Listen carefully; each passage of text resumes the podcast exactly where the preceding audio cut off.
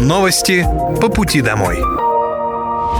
Здравствуйте, это новости по пути домой и с вами я, Мира Алекса. Пока вы добираетесь до дома за рулем своего автомобиля, на пассажирском сиденье или в общественном транспорте, я расскажу вам о том, что произошло сегодня в Подмосковье, в России и в мире. Специальная военная операция по защите мирного населения Донбасса продолжается. На Донецком направлении потери противника составили до 140 украинских военнослужащих, три боевые бронированные машины и два автомобиля. На Купинском направлении уничтожено до 170 украинских военнослужащих, 4 пикапа, а также самоходная артиллерийская установка «Акация». На Краснолиманском направлении потери противника составили до 45 украинских военнослужащих, две боевые бронированные машины и два автомобиля. В ходе контрбатарейной борьбы поражены самоходная артиллерийская установка «Акация», а также гаубицы Д-20 и Д-30.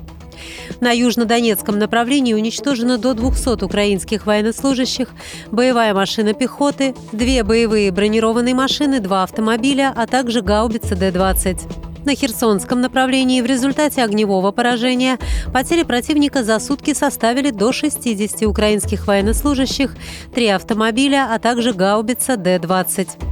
Средствами противовоздушной обороны перехвачен реактивный снаряд системы залпового огня «Хаймарс» и уничтожены 14 беспилотных летательных аппаратов. Подмосковье с наступлением холодов раньше началась подача тепла в поликлиники, детские сады, школы и жилые дома.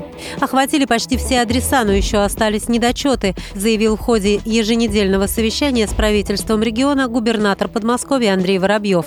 Промахи необходимо исправить короткий срок. Такое поручение он дал на заседании областного правительства. Очевидные изменения в температуре, осень наступает. Вы помните, что в прошлый понедельник соответствующие указания я дал, но знаю, что некоторые главы еще раньше позаботились о том, чтобы начать пуск тепла в социальные учреждения и многоквартирные дома. Традиционно этот процесс занимает определенный период, и, понятно, нервозность э, людей, у которых что-то завоздушило, что-то не открылось. Я очень надеюсь, что в сегодняшней перекличке, позволю себе так сказать, а, ряд э, городов, таких как Солнечногорск, э, Химки, Одинцово, Сергиев Посад, Воскресенск. Мы разберем ситуации и не допустим каких-либо промахов. Очень надеюсь, что ситуация находится под контролем. Вместе с тем, когда за окном такой дождь, такой ветер и такая температура, особенно ночью, понятно, запрос на качественные услуги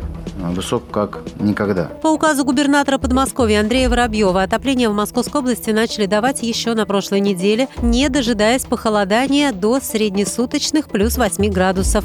Однако, по словам главы региона, этот процесс занимает определенное время. Также в регионе заработала горячая линия по вопросам отопления. Узнать дату запуска отопления в жилом доме можно онлайн на карте коммунальных услуг.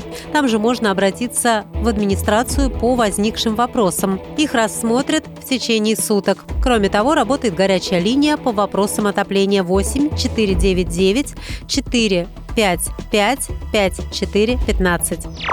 В Московской области действует масштабная программа капитального ремонта детских садов. Губернатор региона Андрей Воробьев на заседании областного правительства отметил, что ход капремонта детсадов в Подмосковье имеет решающее значение и поручил информировать жителей о ходе выполнения работ.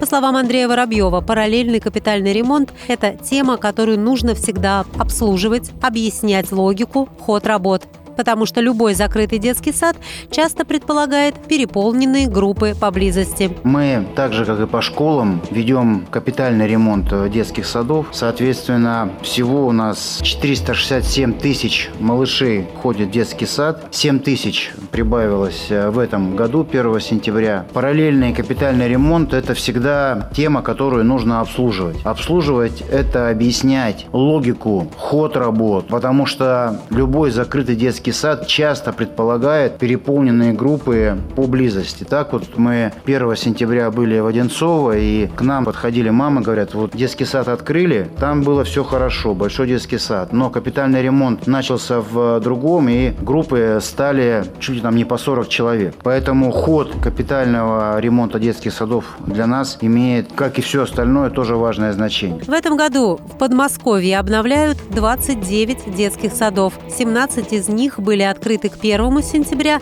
в 12 еще идет работа. Все детские сады Подмосковья в этом году должны перейти на новый стандарт по проекту «Предшкола». Его введут для того, чтобы ребята могли эффективнее и легче подготовиться к учебе. Школы Московской области столкнулись с нехваткой учителей по точным и естественным наукам.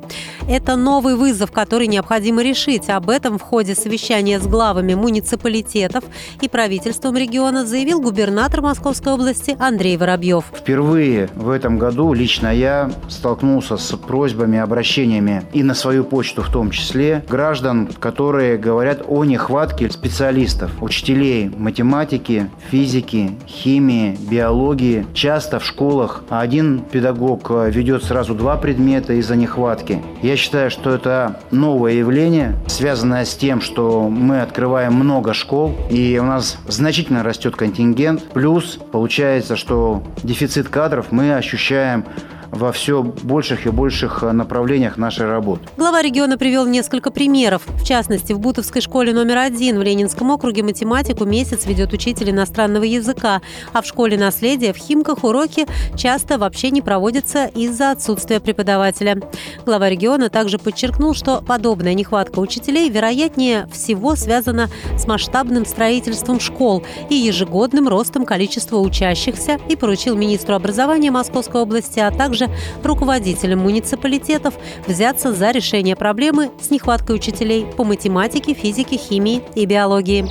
Прием заявок на гранты для молодых и социальных предпринимателей продлили в Подмосковье до 4 ноября в связи с высокой востребованностью этой меры поддержки.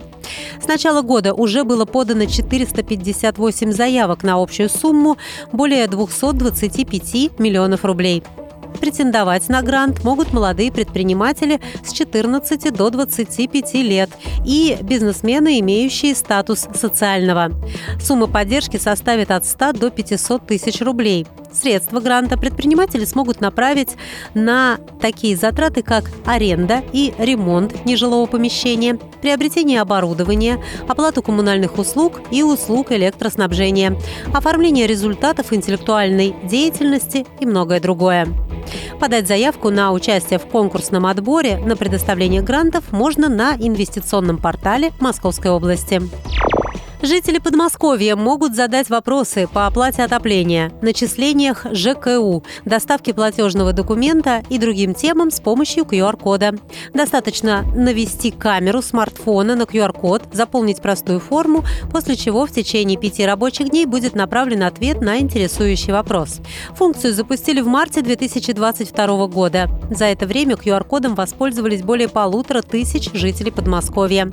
В этом году для удобства жителей Московской области области расширен функционал цифрового сервиса обратной связи по QR-коду. Появилась возможность найти уже заранее подготовленный ответ во вкладке «Ответы на часто задаваемые вопросы», а также калькулятор начислений за отопление, с помощью которого жители могут рассчитать объемы и стоимость оплаты за указанные услуги по своему помещению. Это были новости по пути домой, и с вами была я, Мира Алекса. Желаю вам хорошей дороги и до встречи. Новости по пути домой.